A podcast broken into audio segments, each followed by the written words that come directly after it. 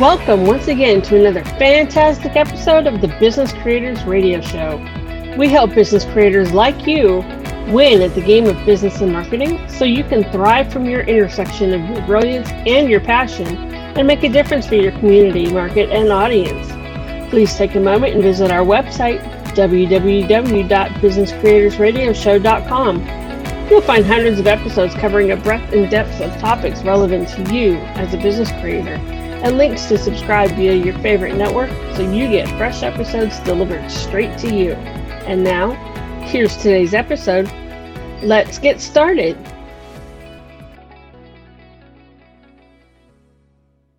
My name is Adam Hommey. I am your host, and I am honored by your wise decision to tune in and invest in yourself today. Once again, the Business Creators Radio Show is coming to you from my sumptuous balcony in Las Vegas, Nevada, looking at this beautiful pine tree. It's sitting right in front of me with all the acorns just ready to start falling off.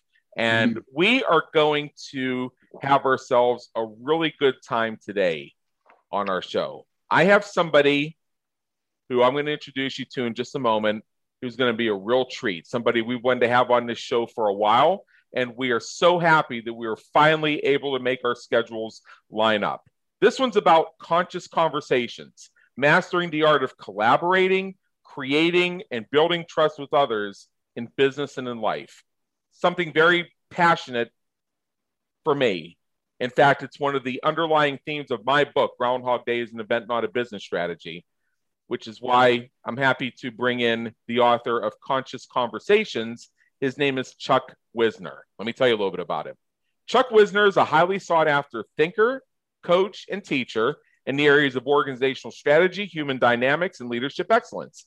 He spent 25 years as a business and personal consultant and a trusted advisor to leaders in high profile companies across industries. His methods are anchored in years of leading edge research, theoretical development, and the practical application of the foundations of conversations. Chuck is currently working as an advisor with leaders and their teams at Google, Apple, DTE Energy, and Tesla, all of which, as you know, are Fortune 200 companies. And he's also worked with companies like PSEG, Harvard Business School, Toyota, the Detroit Mayor's Office, General Motors, Shell, and Chrysler Motor Company. Chuck Wisner, come on in. The weather's fine. Thank you. Thank you. That was a generous introduction you know, having read that, I'm not sure if I'm qualified to be here, and this is my show. Anyway, what, what we like to do here before we dive in, and we are going to have a conversation about conversations, is yeah. we like to ask our guests to tell us a bit about your personal journey and what's brought you to where you are today, serving business creators from your intersection of your brilliance and your passion. Well, okay, let's see. I'll um, make it short. So, I, my formal education was as an architect. Okay. And and then I practiced uh, in Boston for 20 years and became a partner at a small firm. And in that in that partnership, when we were a small firm, uh, it turns out that one of our partners had a drinking problem. And when we were, when we were seven people, that wasn't a problem. But when we became 40 people, that became a problem for our clients and our and our staff. So we hired in some help and uh, took us uh, three tries to get a good person to help us out. Right. And this person came in and sort of listened to us and asked us really good questions, helped us sort of see things we weren't seeing as far as how we were relating and how we were talking or what we would talk about and what we wouldn't talk about. And and, and led us through this. Her name was Linda Reed, led us through this. And in the end, I was like, how'd she do that? you know, how did she make that was that was like magic, you know. I, I um, and I I, I've always had a deep sort of interest in philosophy and psychology and spirituality, and her work just spoke to me. And then over the course of four years, I retooled myself. I, you know, retrained. I did mediation and a bunch of other things and studies in the uh, study called the ontology of language. And four years later, I left architecture and I jumped ship. That was it. Wow that's yeah you know we, we come from interesting backgrounds and i've heard all kinds of stories the 400 and some guests we've had on the show over the past eight years yeah very very interesting answers to the question what is that job that i had or what is that career that i had that people today would not believe that i did Yeah, yeah, exactly. Like it's like when I tell people that I worked in uh, the managed care industry from the from the insurance angle, and uh, where they or when I tell them that I was, believe it or not, a temp recruiter. So there were a number of things yeah. we've all done that yeah. have, in their own way, informed what we become. Sometimes in ways we don't see until it's retrospectively. So yeah. let's define some terms here that lead okay. to this whole thing about conscious conversations, and let's start with why is miscommunication so common? And mm-hmm. believe me, there's miscommunication everywhere. We could speak about this from any angle. Any, so any angle. Yeah. Lead the way.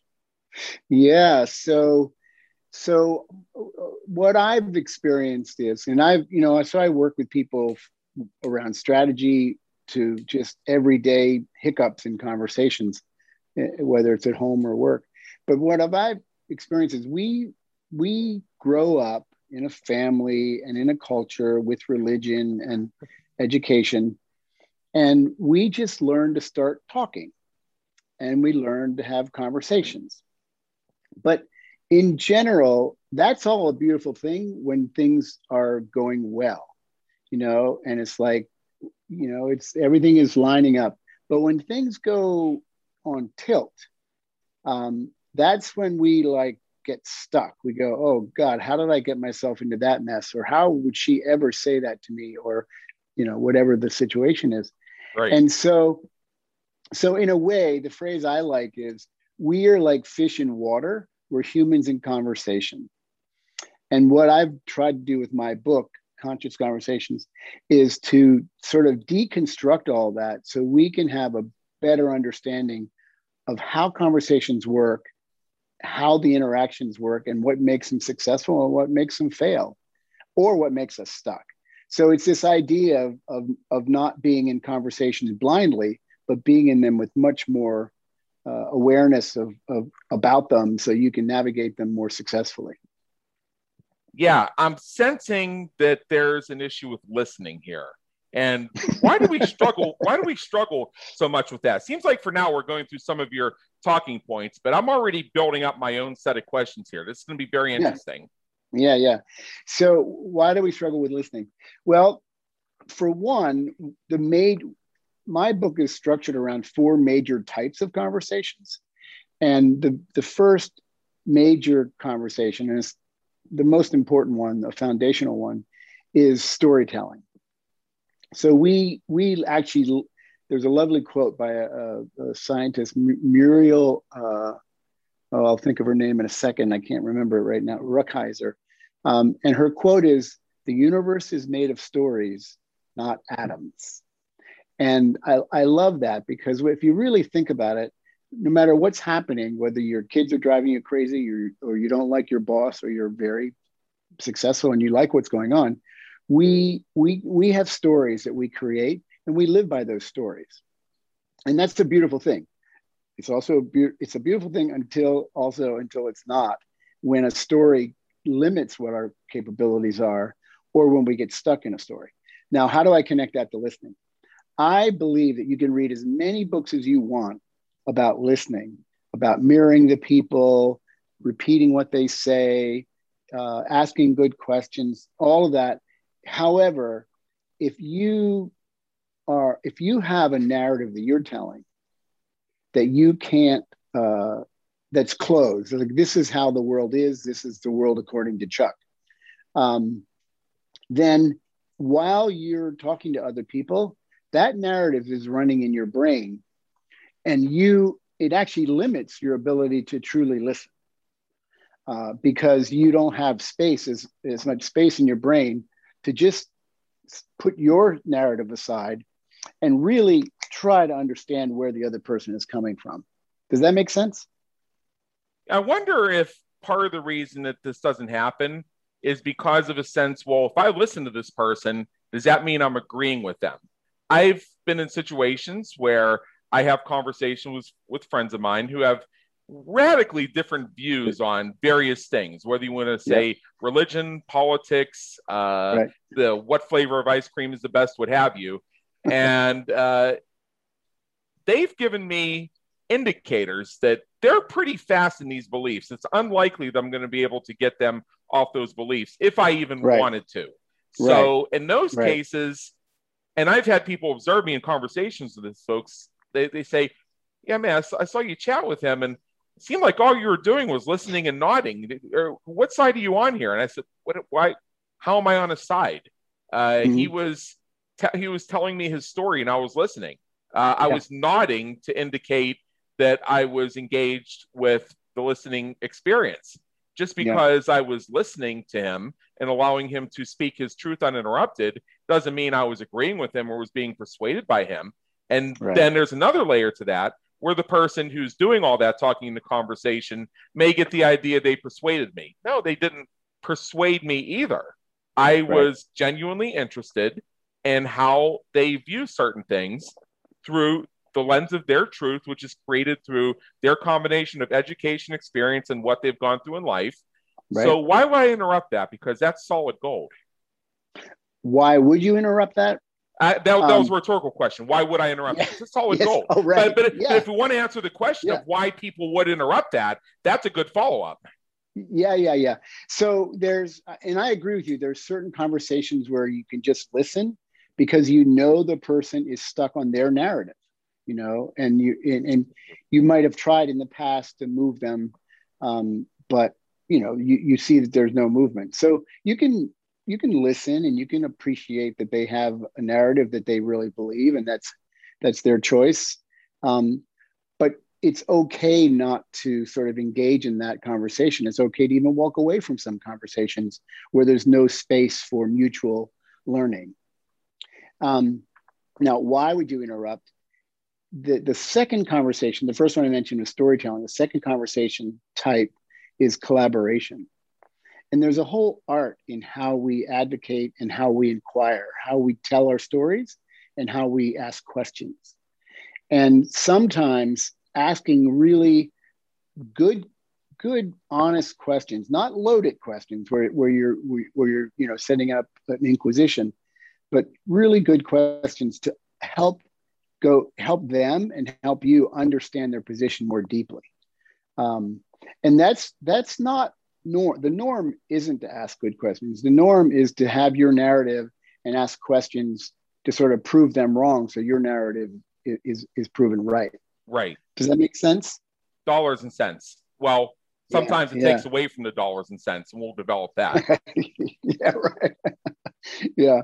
So, but this this art of balancing you know uh, how how we uh, how we tell our stories and and how we ask questions is is is really fundamental to the ability for any conversation to go beyond two say two people with holding a position with fists like with you know like i i believe this and you i believe x and you believe y yep. and we're holding them on our hand like fists right well all we're going to do is you know beat up on each other right? And and i in the book i have some techniques where you can actually don't give up your position but you have your position with a, with an open hand because there's a lot embedded in any narrative there there's a lot of stuff going under under the hood. And if you know what those things are under the hood you can ask questions to help reveal and help more deeply understand what's going on so this art of sort of telling with an open hand is very inviting to other people, but also asking questions to really try to understand the other position more deeply. Well, and you know, that's what I look for because I want to get motivation. I want to understand the motivations. There's a philosophy, mm-hmm. I can't remember exactly where it came from. It's called the five whys. The idea being yep. if you ask why five times in a row, you'll begin to get to the root issue of what's going on. So, yeah, um, you know, right. and, and again, this is not a political podcast, nor do I wish to make, take a political position. Uh, however, think about in 2020 when we had uh, the riots and cities were being burned down and things like that, which is, by right. the way, a rerun of stuff that's been happening in our country since the very beginning. There's really nothing new there. Right. And I'm hearing people I thought were educated, uh, that I thought were empathetic, saying, well, uh, it's a, if you if you're focusing on the damage and destruction, then you're focusing on the wrong thing. And I'm thinking, wait a minute, what? We're okay with destroying people's homes, their businesses, their livelihoods. Yeah. Now, yeah. I started Right. asking why, why, Yeah. why, why do you take that position? And uh, and I got some answers, and then Yeah. that led me to more whys and more whys and more whys and more whys. And before you know it, I'm uh, deep in a rabbit hole, uh, figuring out what happened in Watts in the 1960s, and it became and it became very clear to me the reason why people see that as a viable option. Now, that doesn't mean I'm going to say, okay, let's burn everything down. But what it does lead me to say is, okay, now we have an idea of what's really going on here, what's really causing this stuff, what's been flowing underneath the surface for decades, if not centuries. So let's surface it all. And how do we solve this so we can just break the cycle and not have this Yeah. have to happen anymore? Yeah. Yeah. It's it's it's the ultimate human conversational dilemma. Right. right. Um, yeah, and because- uh, you know, bring, and I bring it up as a bit of an extreme example, one that's going to get people to sit up a little bit and say, "Wait a minute, why are you talking about that on a business podcast?" It's because it illustrates the point that if you keep asking why, you keep digging, you keep being willing to listen, you can discover things that amazingly may agree with your point of view more than you expected. Yeah yeah. Yeah and and the the asking questions is that's really a great starting point and the whys are terrific.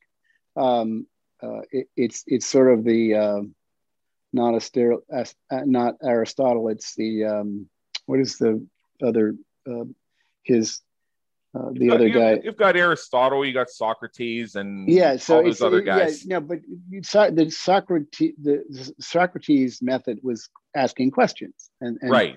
for a good, very, very solid, good reason. Um, so I, yeah, I think that's beautiful because I think this notion of more, and I use the words more deeply understanding because when people are telling their narrative, they're telling the, they're telling what they believe a, a, as an end result, but underneath there are all those things that they they were trained to think, or they or their religious beliefs, or their cultural beliefs that are buried underneath.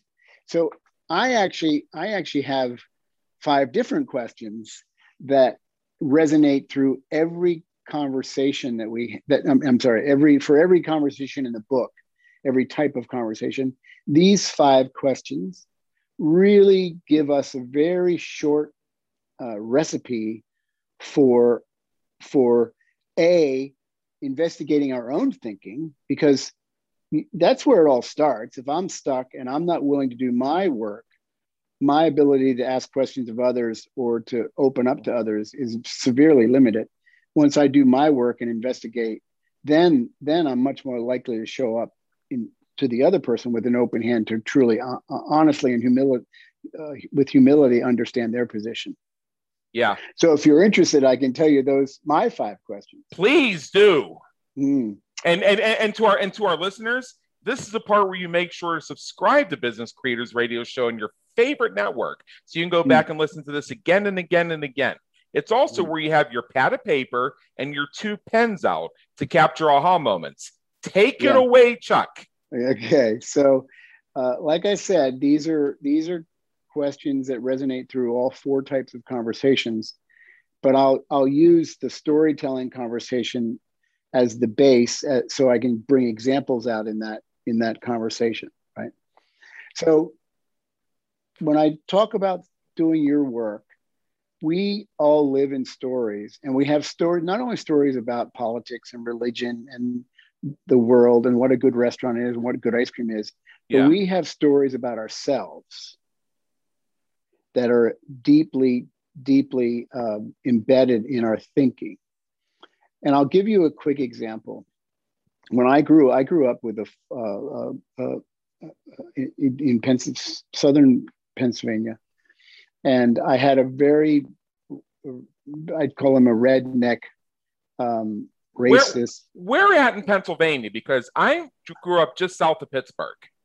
Oh, I grew up in York, Pennsylvania. Okay, I know where that is. I've been there several times. I have some friends Yeah. there. Go ahead. Yeah, yeah, great place to grow up. I'm glad I'm not there anymore. I'm in. I feel Boston, the same. but- I feel the same way about south of Pittsburgh. Yeah, right.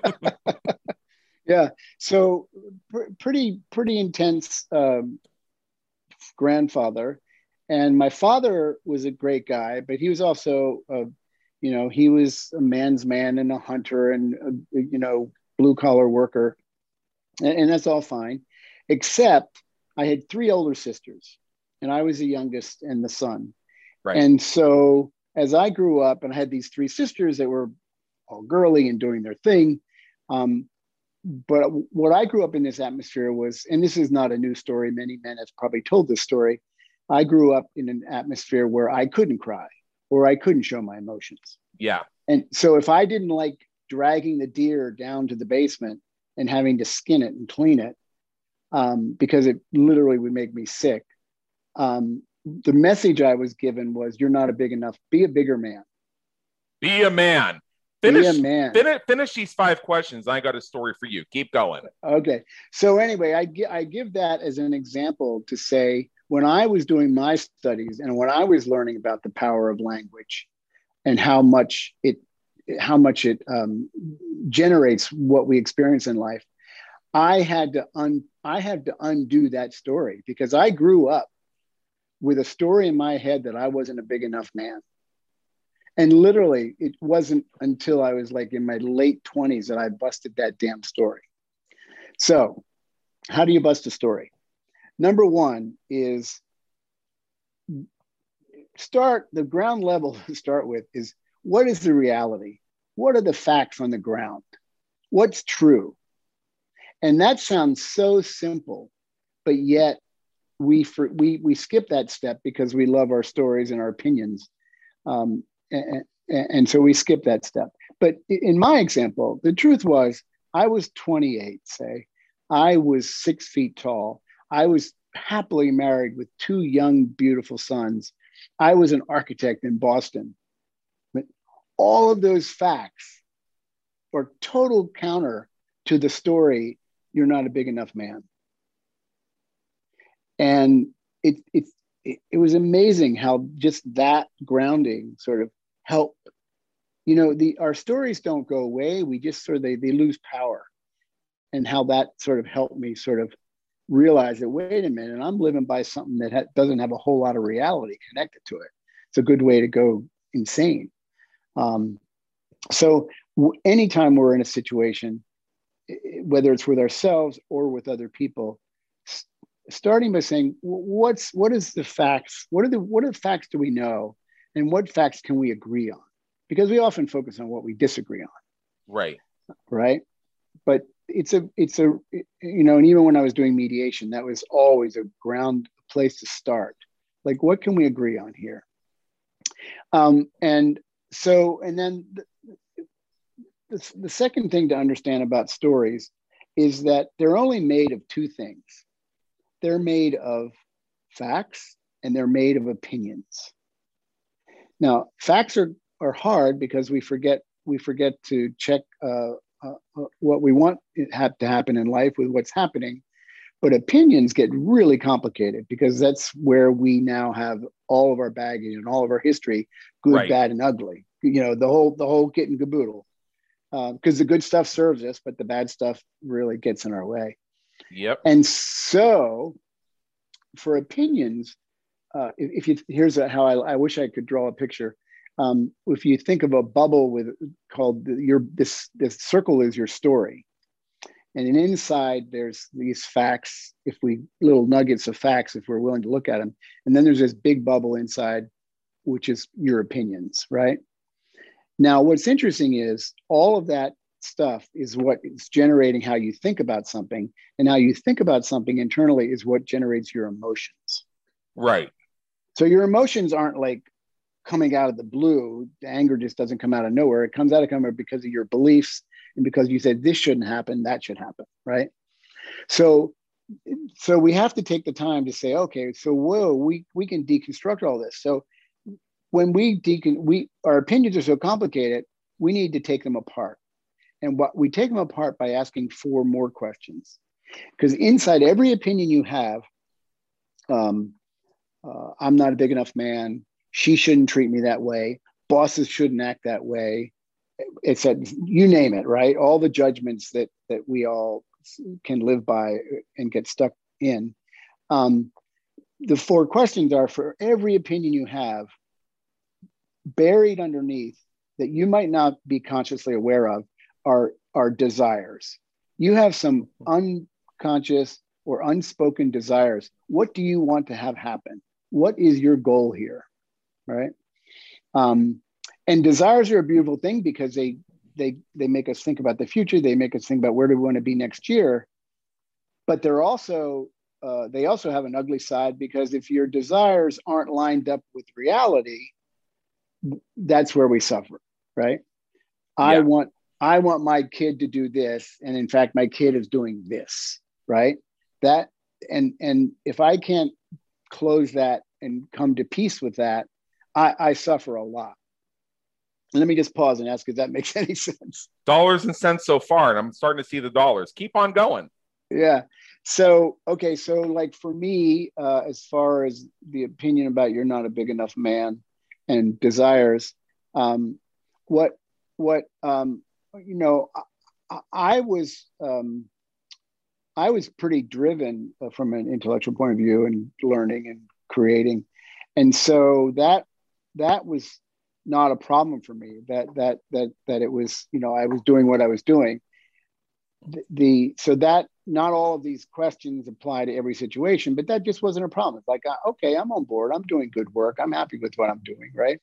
That wasn't a problem. The second one after desires the second question or third question is an issue of issues of authority. And this is the power issue. So every relationship we're in whether it's with our kids our parents, our boss, our colleagues, our friends. There are power structures everywhere and hierarchical things hiding out in the corners everywhere. Yeah. Yeah. Everywhere.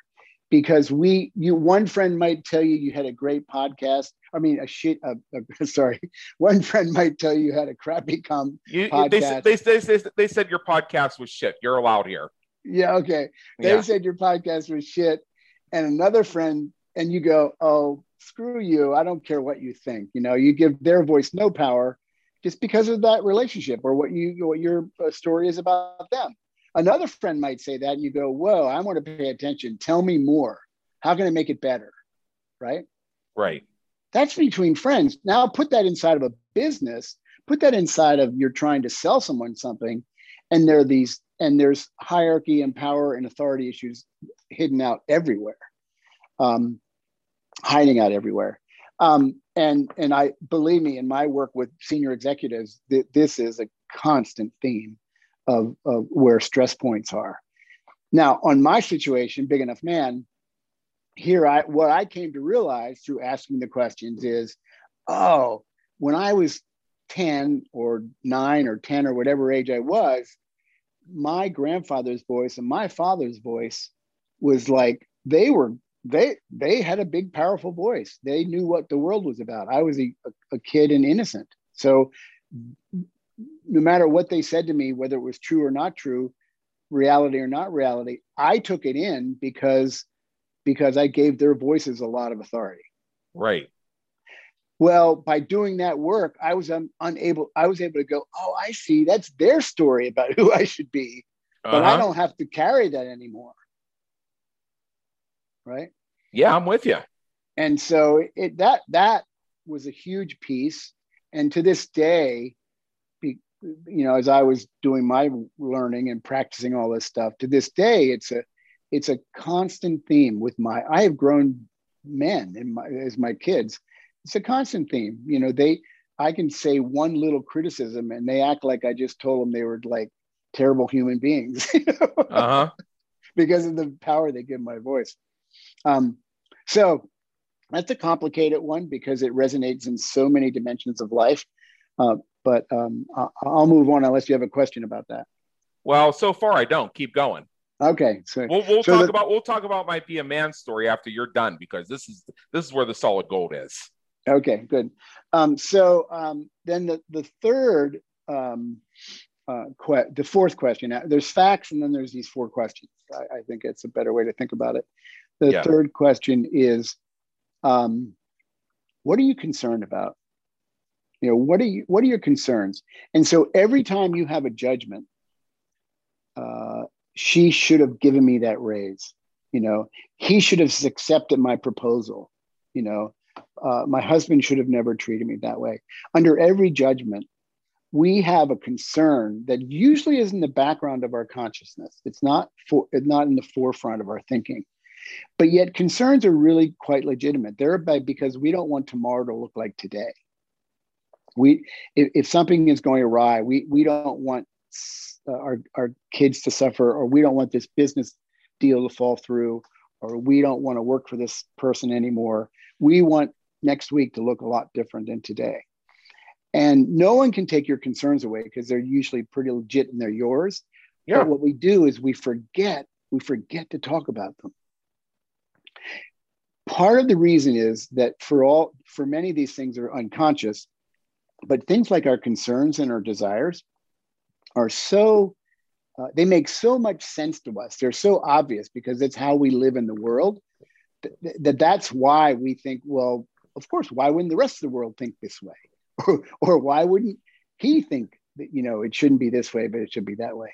Um, so concerns are often a lovely way to uh, break down, be, a way to begin to break down a conversation. It might feel uh, contentious or difficult, um, because it's a very humble way to say, you know, I, I have a concern that, you know, if, if we don't look at, if we don't take a better look at this or take a broader look at this, that we might be failing or we might be behind the eight ball three months from now. So it, it's a very powerful question that, again, plays out in many different domains of life, and uh, especially uh, from small to large. I mean, whether I'm taking out the trash, doing the dishes, or whether I'm showing up for a, a seminar with a client. Um, yeah. Yeah. So, and then the last one, and and they're all very, they're not they're not in any order that says one is more powerful than the other. Uh, and this last one is one of my favorites, and that's every judgment we have, every opinion we have. There is a there is a boatload of standards underneath your opinion of why you have that judgment. And I, yeah. when I say standards, I'm talking about you know everything from you know uh, how you do how you mow the lawn how the bed is made to what you think about the strategy for the company should be and standards are really fascinating because most of the time i guarantee most people's standards 90% of them they didn't choose consciously. 90% of them they adopted from their family from their culture from their experience from their history. Uh, and so we but but yet they are a main driver of why we find ourselves in negative judgment spins often right? Yeah. Now if i relate that back to my story ah i see i they were give they were they were doing their best my pop and my grandfather because that's the standard they they lived by yep they didn't know any better they weren't uh, trying to purposefully be jerks, you know? Um, and so, and so it was, it was able, I was able to go, wow, they were just doing their thing, but I don't have to live by that standard. Right. I, I have a whole different standard of what it means to be a good man. Correct. Yeah. So that's a mouthful, but that with the facts and those four questions, you can untangle a whole lot of crap. Oh yeah, yeah. And see, I've done a lot of studies in things like resonance repatterning, mm-hmm. inheritance, mm-hmm. inherited inherited trauma, uh, how things pass through the generations, and what they all one thing that all these different studies include is making sure you're aware that whatever argument you're having with your spouse, significant other, parent, or child is mm-hmm. the exact same argument that your ancestors were having four generations back. Right. right. And when you and when you can appreciate that, then you begin to recognize that there are cycles and there are things handed down. Now we have yep. to remember that many human beings don't know what they don't know. And they also don't know that they don't know something. And they right. don't know that they're supposed to ask. And they don't know that there are questions to ask or what those right. questions would be. So therefore, right. they do the best they can. And yep. I believe that part of a goal that we hear expressed by many parents is they want it to be better for their kids than it was for them should yep. include looking at some of these cycles. So, yeah, I come from a background of that myself. And if my family members are listening, I've said this to you, deal with it. Uh, I recognize I recognize that uh, you know you know my forebears did the best they could based on the yep. information they had, and yep. uh, in many ways that uh, some of the things they said and some of the things they did were candidly disastrous. Now I don't hold that against them as an adult because I recognize this is resonance repatterning, this is inherited trauma. These are the same cycles showing up again and again and again. However, right. I'm not content to sweep it under the rug. When somebody says to me, Why are you still thinking about that? That was 20 years ago. My immediate retort is, Well, why is it coming up again?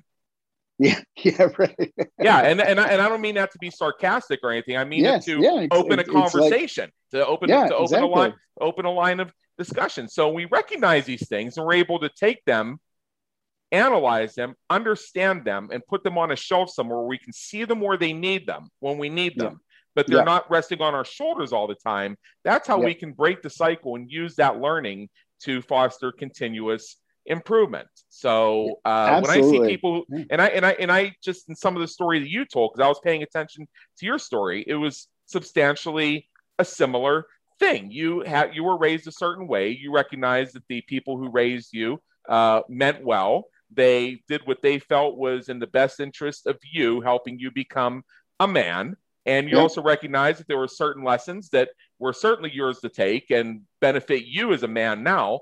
And there are other things that, you know, similarly deserve that level of review, retrospection, and take it on a shelf where you put it where you can see it, but don't carry mm-hmm. it around all the time because that's not going to help you be a man. Yeah, or yeah, or help you yeah change so you can live a, a different, better life. Right. Right. And I love I love you brought up that the the the the history and the patterning because what I, with my clients and actually in the book a fair amount, I, I really like to, to help people begin to observe their thinking and their behavior as patterns Be, uh, because it takes a little bit of the sting out of it. Like, God, how can I be such an asshole? You know? Yeah. But it's like, you know, it takes a little sting out because, wow, look at that. There's a pattern there showing up. And now, and what's really going on, and you probably know plenty about this, is when you when you can label something as a pattern you're just getting a little bit of separation. So that pattern isn't you but you're able to witness the pattern. Right. And that activity of asking the questions and recognizing the pattern and asking the questions that's how we become free of these patterns sort of being our identity and and and our unconscious behavior right? Right. So it's it's it's it's phenomenally powerful uh, to to be able to just sit back and go, well, let me investigate that with a lot of curiosity uh-huh. as an as an antidote to judgment. Yeah. yeah. Okay, so here's the story I wanted to share, and this takes a good four or five minutes. So enjoy. Um, okay. I yeah, we all have fears. Uh, for some people, it's heights. For some people, it's rats. For some people, it's cats, and for some people, it's hypodermic needles. That would be me. Um, I, I I I love cats. Uh, rats don't bother me, and heights are okay as long as I'm not uh, teetering on the edge of a cliff. So I'm, I'm good with that. But yep. uh, but uh, the idea of having metal shoved into my skin uh, causes an immediate fight or flight reaction that is overwhelming and causes me to pass out. So wow. there's an extreme case of trypanophobia there that's been there since I, for as long as I remember, it's always been an issue. I don't remember a time when it wasn't. So wow. uh, so over the years, it continued to multiply upon itself and get reinforced to the point where I once passed out from having my blood pressure taken.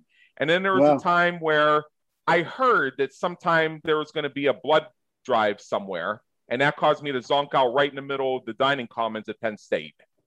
that that's how that's how bad this that's, got. That's, and, and this pretty bad. This, and this isn't something that I can control. I mean, this comes at me. There is no yeah. warning. There are no slight right. little symptoms to say, hey, you might be heading toward this. You might want to put the brakes on or start thinking about baseball or something. No, no, right. it boom. It just bam. Yeah. Right. Yeah. Yeah. So yeah. when I so when I hear, oh, you gotta just be a man. Well, I am a man.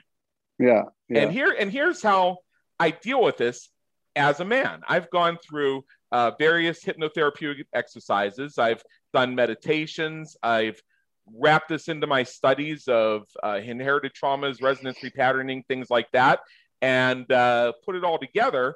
And what I've ultimately uncovered is that the root of this comes from when I was maybe about five or six years old, and our family physician uh, decided that the way to get me to take a shot was to have his assistant shove me down onto the examining table and pressed my head into it while he jammed the needle into me with deliberate malice and said, I don't have time for your shit, little boy. Wow. Yeah. Wow. So yeah. now Yeah. there are more there are more layers to this. Uh, Yeah. people in my family who are around today were in the room when this happened, and they swear that it never happened. And if that doctor had tried it, they would have punched him unconscious. Wow. Yeah. But Yeah. no, no, they were there Yeah, and they, they were nothing. there. Yeah. So Yeah. so I don't hold that against them because part of my studies lead me to recognize that them having fallen that short in that moment Mhm. is in such conflict with their personal view, their their truth, that Mhm. they don't want to allow it into their consciousness because it creates so much conflict within them that that was a time that they themselves were not perfect Yeah. That they. and so and so and so so I so I I I I- don't forgive them because there's nothing to forgive.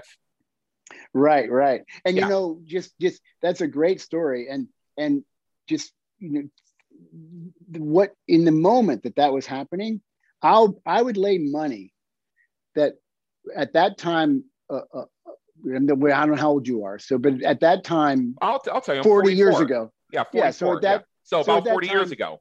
yeah 40 years ago right 40 years ago people treated doctors like gods you know Right. in many places, you know. And so there's a power issue, there's an authority issue. We can't speak up against him. He knows what he's doing. He's the doctor. You Yeah, know, I, and I remember. I remember a lot of that. Oh yeah, yeah. But he's a doctor. But uh, but he's a lawyer. But uh, right. but, but but she but she's but she's an executive. Uh, you know, uh, it's like you you hear you hear all this stuff. So you know, yeah. and, And, that so that, and that that trumps their their personal stuff because that that Right. it's it, the power thing. Just like they, oh, I'm just gonna let my what I think is not Uh-huh. worthy, but what they're doing must be Yeah. right. right. yeah. And the reason the reason I say. And the reason I say I don't forgive the people who were in the room because there's nothing to forgive is because I don't see if they did anything wrong. Yeah. I believe it was actually so traumatic traumatic for them that they Yeah. had to repress it. So they were as much victimized as I was, just in a different form. in a different way. Yeah. Yeah. Yeah. Yeah. So and, yeah, and and now your body you know we have 850 billion neurons uh, telling us what to think every second.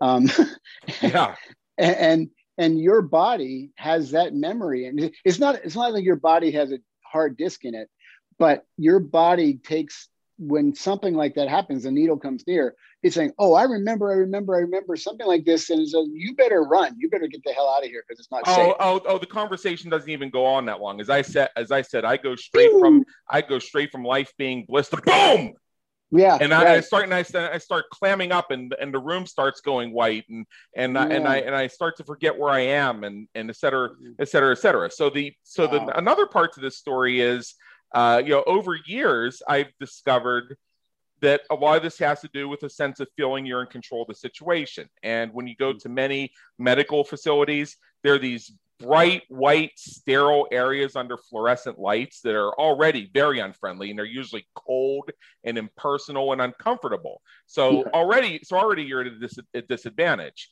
now beyond that and going back to what you said about you know you know we're supposed to treat nurses and doctors as authority figures who can't do wrong and and that's been planted over generations where they're human like anybody else. And i can also see from the medical professional's perspective that dealing with trypanophobic patients can be challenging for them because they're afraid that uh, this person might you know jerk their arm and cause damage or they themselves might get punched as a result of an involuntary reflex yeah no like uh, like yeah. uh, like Yeah. uh, like one time uh, I had a root canal done, and uh, I was seeing a new endodontist because it was my first root canal, and uh, I want I wanted the version where it got fixed in 90 minutes, not the one in three visits like my regular dentist would do.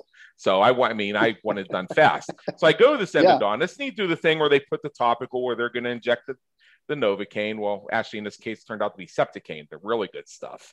And Yeah. uh, and so the endodontist put the swab in, left it in for 10 seconds, whipped it out, and then he comes at me with the needle. And I Woo. blocked his arm with mine. Whoa. It's like, whoa, it's like, uh, wait a minute, wait a minute, wait a minute. My, my, my dentist says that, uh, you know, my dentist gives me five minutes on this. And he said, well, you're not going to need it. Uh, my topical is about as strong as his injection. And as I'm getting ready to respond to that, I feel my gums go numb off his topical. It's like, Wow. okay, all right, I'm good. Bring it in.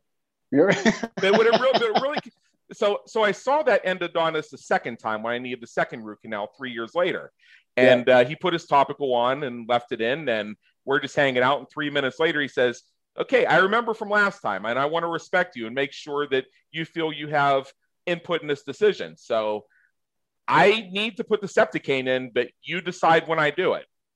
Yeah. I, I didn't feel any fear. That's great. I, And ju- be- and just- because because it was simply a matter of understanding being in control of the situation, which often is not granted to patients. Uh, Yeah, yeah, they're and- being and- shoved along, put on a conveyor belt. Let's jam it in. I mean, this whole thing with the vaccines, they call it the jab, and I've said it again and again. Stop freaking calling it the jab. And If stop want- showing it on TV Yeah. every five seconds. Yeah, right? you've got. I mean, you've got you've got 50 million people in the United States alone who are believed to be at some level of trypanophobia, and you want to call it the jab, and then you Right. and then you want to and then you want to achieve 80 percent immunization. Uh, Yeah, you might yeah, want to work on your language and your communication a little bit here. But you know that that that that doctor, that dentist that just said to you, I want you to be part of the decision. That seems so simple and so, but it's so subtly powerful Yeah, that he that he was saying we're partners here. right. You know, he, he took the authority thing away. He took that power play away. so that that was a he's he's a good guy. Just yeah, stick with my, my, my regular dentist was really good that way too. Um, he would leave Yeah. the topical in for as long as he wanted. In fact, uh, in fact, as I went through the exercise, I remembered that one time there was somebody in my family in the room when I was a kid, and they tried to hurt and they tried to hurry him along, and he said to them, "Your son is not ready to have me stick the needle in yet. It'll go in when he's ready." Yeah. Wow. Wow. We that's great. That's and great. uh, and and for that reason, I ne- I never had that issue with the dentist either. And any and the other dentists I've seen since then, I've never had that issue with dentists. Yeah. I also Yeah. never had that issue with dermatologists because the ones I always worked with had the same thing going on. So it's a simple matter of communication. Uh, and yeah, uh, and and what I and, and psychological safety. Yeah. I mean, they they're really willing to let let you be find out how you can be safe. Right. Yeah. And yeah. And uh, and just to finish this up here is uh, is you know uh, through the exercises and developing mechanisms for this. I developed that if I know that I need to get uh, an injection, an immunization, a blood draw, or something like that, if I need to, if uh, if it needs to happen, then I schedule it a week in advance. That gives me time not to dwell on it, but to Right. prepare for it. So Right. if I so I start doing my meditations, I start doing my visioning, I start getting myself prepared for it, and that gives Yeah. me enough time where if I where it seems like my own efforts are coming up short, I can get in with the hypnotherapist and uh, do another exercise to really amp things up. So that when I go in there, I'm fine. Uh, but it's, just a, but it's Yeah. just a matter that I have a role in it. And, and another thing I was taught is to assert my rights as a patient. A couple years ago, I was in the emergency room for something that turned out to be nothing. And I had been told at the urgent care that was referring me to the ER that, oh no, there's no, there are no injections, there are no blood draws, there are no tests involved in this. They're just going to do an ultrasound on you. I'm going to call ahead and let them know about your trypanophobia. I got there, they'd received no phone call. They try to say, oh no, Buckaroo, I don't know about this no blood draw thing. And at that point, I started to see the fogginess, and I knew, Wow. okay, here, here it comes again. I, I'm Yeah. feeling the boom coming on. And at that moment, I'm told, I, I didn't pass out, but I was not fully conscious for this. I'm told that I actually stood up and and put myself in the posture where I was ready to get in a fist fight with the uh, with this with the uh, with the, the nurse that was going that said that to me. Yeah. Uh, like I had my dukes up and everything, Yeah. and uh, and I and I made them explain to me exactly why they felt that they need to stick needles into me. And I uh, apparently took them down a road where within about a minute of me asking the questions, they became exasperated with it and said, look, we'll make you a deal. As long as you pass the ultrasound, we won't do this. but if we but if you fail the ultrasound you have a blood clot then we're going to have to can you agree to that yeah yeah well yeah. It, that's when i start remembering things again because again Yeah. it goes back to the idea of me having reclaimed my power. They probably thought they were going to come in just you know have me say oh yeah here's here's my arm. Put the tourniquet on and fill me up like a porcupine. Just go for have- it. No it's not going to it, yeah. happen. No it's not going to happen. And i and i actually challenged them on it and uh and made them demonstrate that there was really no need for them to go on their little fishing expedition. I was there to make sure that I didn't have a blood clot, which could be resolved through an ultrasound. It takes a picture, you see Yeah. it or you don't. right right So- right right So I Wow. think so I think part of and again we have about 10 minutes here and I and I you know Yeah. I know this has been an interesting road we've gone down. Uh, to say the least, uh, and it's both of us telling our stories. Going back to your whole thing about the story as being so important about Yeah. the conversation, we've just proven that is yeah that uh, it's through our stories that we have power exchange. That's what I'm getting out of everything that you and I have discussed. Yeah, and it's through our story, and our stories actually determine our our stories determine our thinking, internal and external, and also determine our behavior. And so when people say, "I don't want to," I never want to um, feel that way about a needle again, or I never want to eat that goddamn pie, so I gained twenty pounds again, right?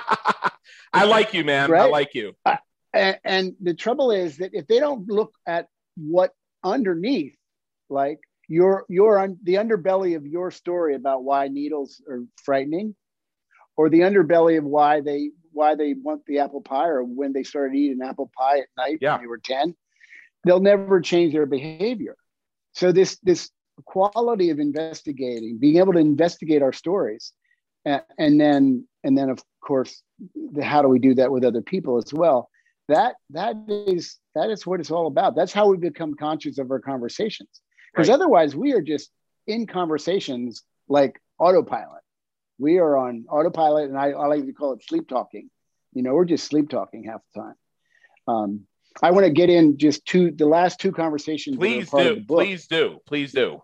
So we, we have storytelling, we have collaboration.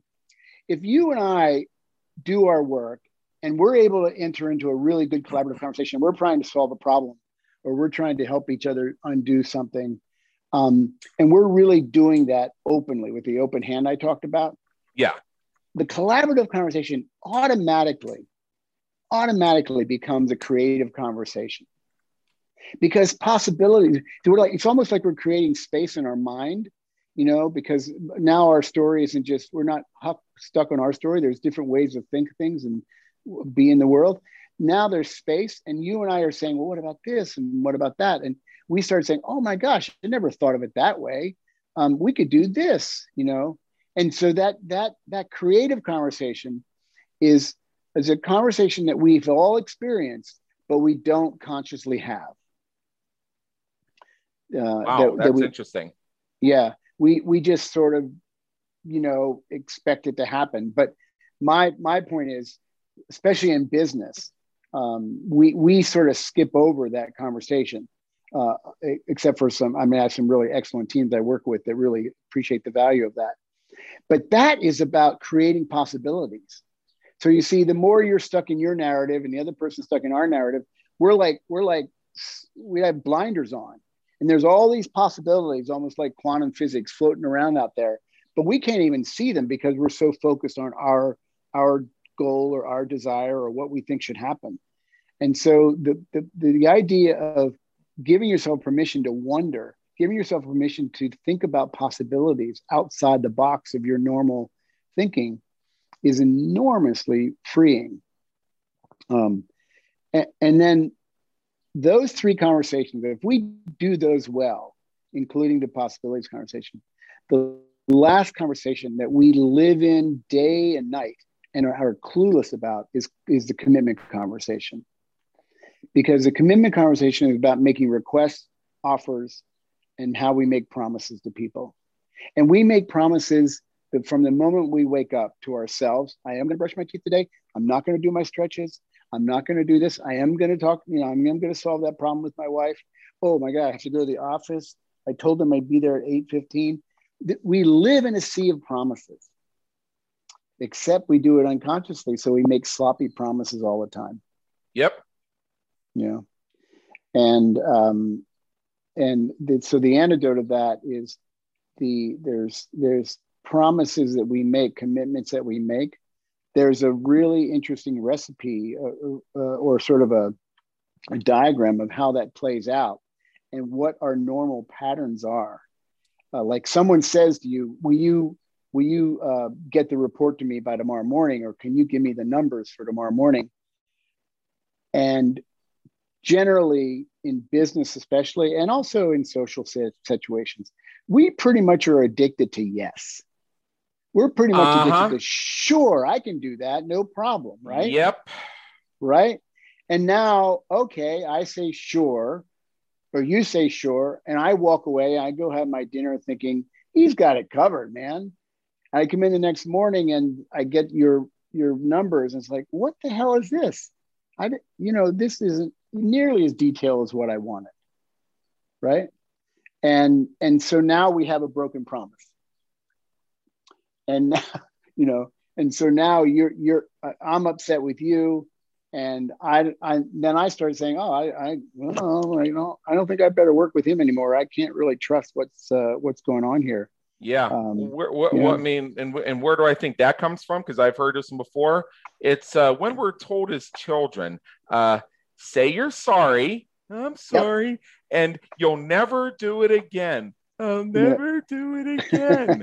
and then the ne- and then the next time it happens, whether you intended for it to happen or not, say, what happened to you saying you'd never do it again? Well, that's yeah. really not how the world works because that you know there, there there's two problems with that whole conversation. Maybe they aren't really sorry. Yeah. And uh, and sometimes that's okay. And uh, as far as saying you'll never do it again, how do you know? Because if there's yeah. an especially if there's an underlying pattern or right, right. or some sort of inheritance that drives that thing happening that, that is stronger right. than any promise anybody could make it's going to happen again because your verbal promise isn't going to stand a, a, snowball's chance in hell against 2000 years of inherited history yeah absolutely absolutely and so again all we're left with is see an apology uh, sorry sorry isn't an apology uh, it's just sort of a surface you know okay let's let's move on here say you're yeah. sorry and move on there's no learning there's no lesson there's no promise of what you'll do differently. You know, I, I think a request without a possible no isn't a request, and a broken promise, or bro- a broken promise that that you that I broke um, isn't a, a, an apology until I offer amends. Until say, you know, yeah. here's what here's what I can do the next time, or here's what we can do together differently the next time, because we're then saying, okay, let's try, let's practice changing our pattern. But right. it takes that takes effort. Yeah, you know, um, you know, I just want to mention, uh, you know, there's this one time, there's this really small client that I had a long time ago, and he's he's a great guy. Uh, he's uh, referred to me by one of my other clients, and they were friends going back a long time. Well, this client all of a sudden falls off the grid. Now, I'm not mm. worried about it because it's a small project, and I know that this small client actually travels around the country a lot, and uh, what they were paying me to do wasn't even high priority. So uh, he uh, kind of just fell away, and I thought, okay, he'll be back. And uh, mm-hmm. then abruptly, one Friday night, I get this scathing long email from him about how uh, I had totally just dropped off the face of the earth. That uh, that if that if he hadn't been traveling so much and had been around to ride my ass and made sure I upheld my promises, we wouldn't have these problems. So what did I do? I hit him right back three times as hard, ten times as hard. Mm. and I was, and I, I, put it to the way where the only way he could get out of that was to beg my forgiveness. Well, yeah. he did. He did reply, and he said, "Oh, okay. Uh, tell you what. Uh, when can we? When's the soonest we can meet? Because I'm really excited about getting the project moving forward and getting this done." Amazing. So we scheduled, and yeah. so we scheduled a time. We actually didn't yeah. discuss it again. So. I actually cite that as an example of one of the greatest apologies I received, even though he never said he was sorry. The reason being is he simply demonstrated through actions that right. he recognized his role in the miscommunication. And I, you know, in my in myself, I didn't discuss with him, but I also recognized I could have maybe like pinged him a couple times, say, "Yo, dude, it's been two months. Where you at?" Uh, but, as I, but, yeah. yeah, but as, I, but as I said to him, I said, "Look, you're a friend of so and so. You paid me for the whole thing up front. Uh, it's not that big a deal." And uh, and so I never had any question you would eventually be back. So rather than bother you with this, I just decided to work on your time frame. Yeah, right. Rather than bug you about it. Right. Yeah, it's interesting because even the even the commitment conversation, the promises that the sloppy promises we make that, that result in broken promises. Right. the, there's a missing link there. There's again inquiry, asking questions. Like before you say yes to anything someone asks you to do, just ask three questions. You know, what what would a good result look like? What time do you want it? What you know, just ask some questions because every everything that the every agreement you make is far more complicated than we think when we first, you know, say sure, no problem. You know. Yeah, and I think that's and, and I think that's a great place to wrap up because we are actually out of time. I'd love to keep going right. with you forever, man. But uh, let's uh, let's turn it over to you one last time. Uh, people may be on the edge of their seat right now wanting to discover more about these conscious conversations you outlined in such great detail for us uh, where do they go from here uh, you know what, what do they what do you have to offer well, they can go to my website, which is chuckwisner.com. And that'd be great if you'd sign up for because my book is now being shopped to publishers. It'd yep. be great if people could sign up so that when the book gets closer and I have some, uh, you know, titillating sort of uh, excerpts to offer people, uh, they'd be on the mailing list. Um, and then also on chuckwisner.com, there's a little blurb about the book, but there's also about 10 articles that I've written in the last six months or so Yep. That sort of dive into different different areas. Um, so that's a great place to get a hold of me. Uh, if anyone wants to stay in touch, I'll ask ask to to uh, ask to follow me on LinkedIn because I sort of keep track of that, and I also post a lot of things on LinkedIn. On on a, or, or, I post something daily anyway. Awesome. yeah. Awesome. So for our listeners, go to chuckwisner.com. Now, if you're listening to this live, uh, there may not be a book there yet, but if you're listening to this three years from now, I bet mm-hmm. you go to chuckwisner.com and there's a book available for sale. So whether you're listening to it now or later, the smart move is to go to chuckwisner.com. And with that, Chuck, thank you so much for being with us today. It's been an Adam. honor and believe me, an education. Adam, thank you so much. I really appreciate it. Okay. We trust you enjoyed today's episode of the Business Creators Radio Show. Check out our previous and upcoming episodes on our website at www.businesscreatorsradioshow.com. While you're there, be sure to subscribe via your favorite network so you get fresh episodes delivered straight to you. Until next time, have a great day. Take care.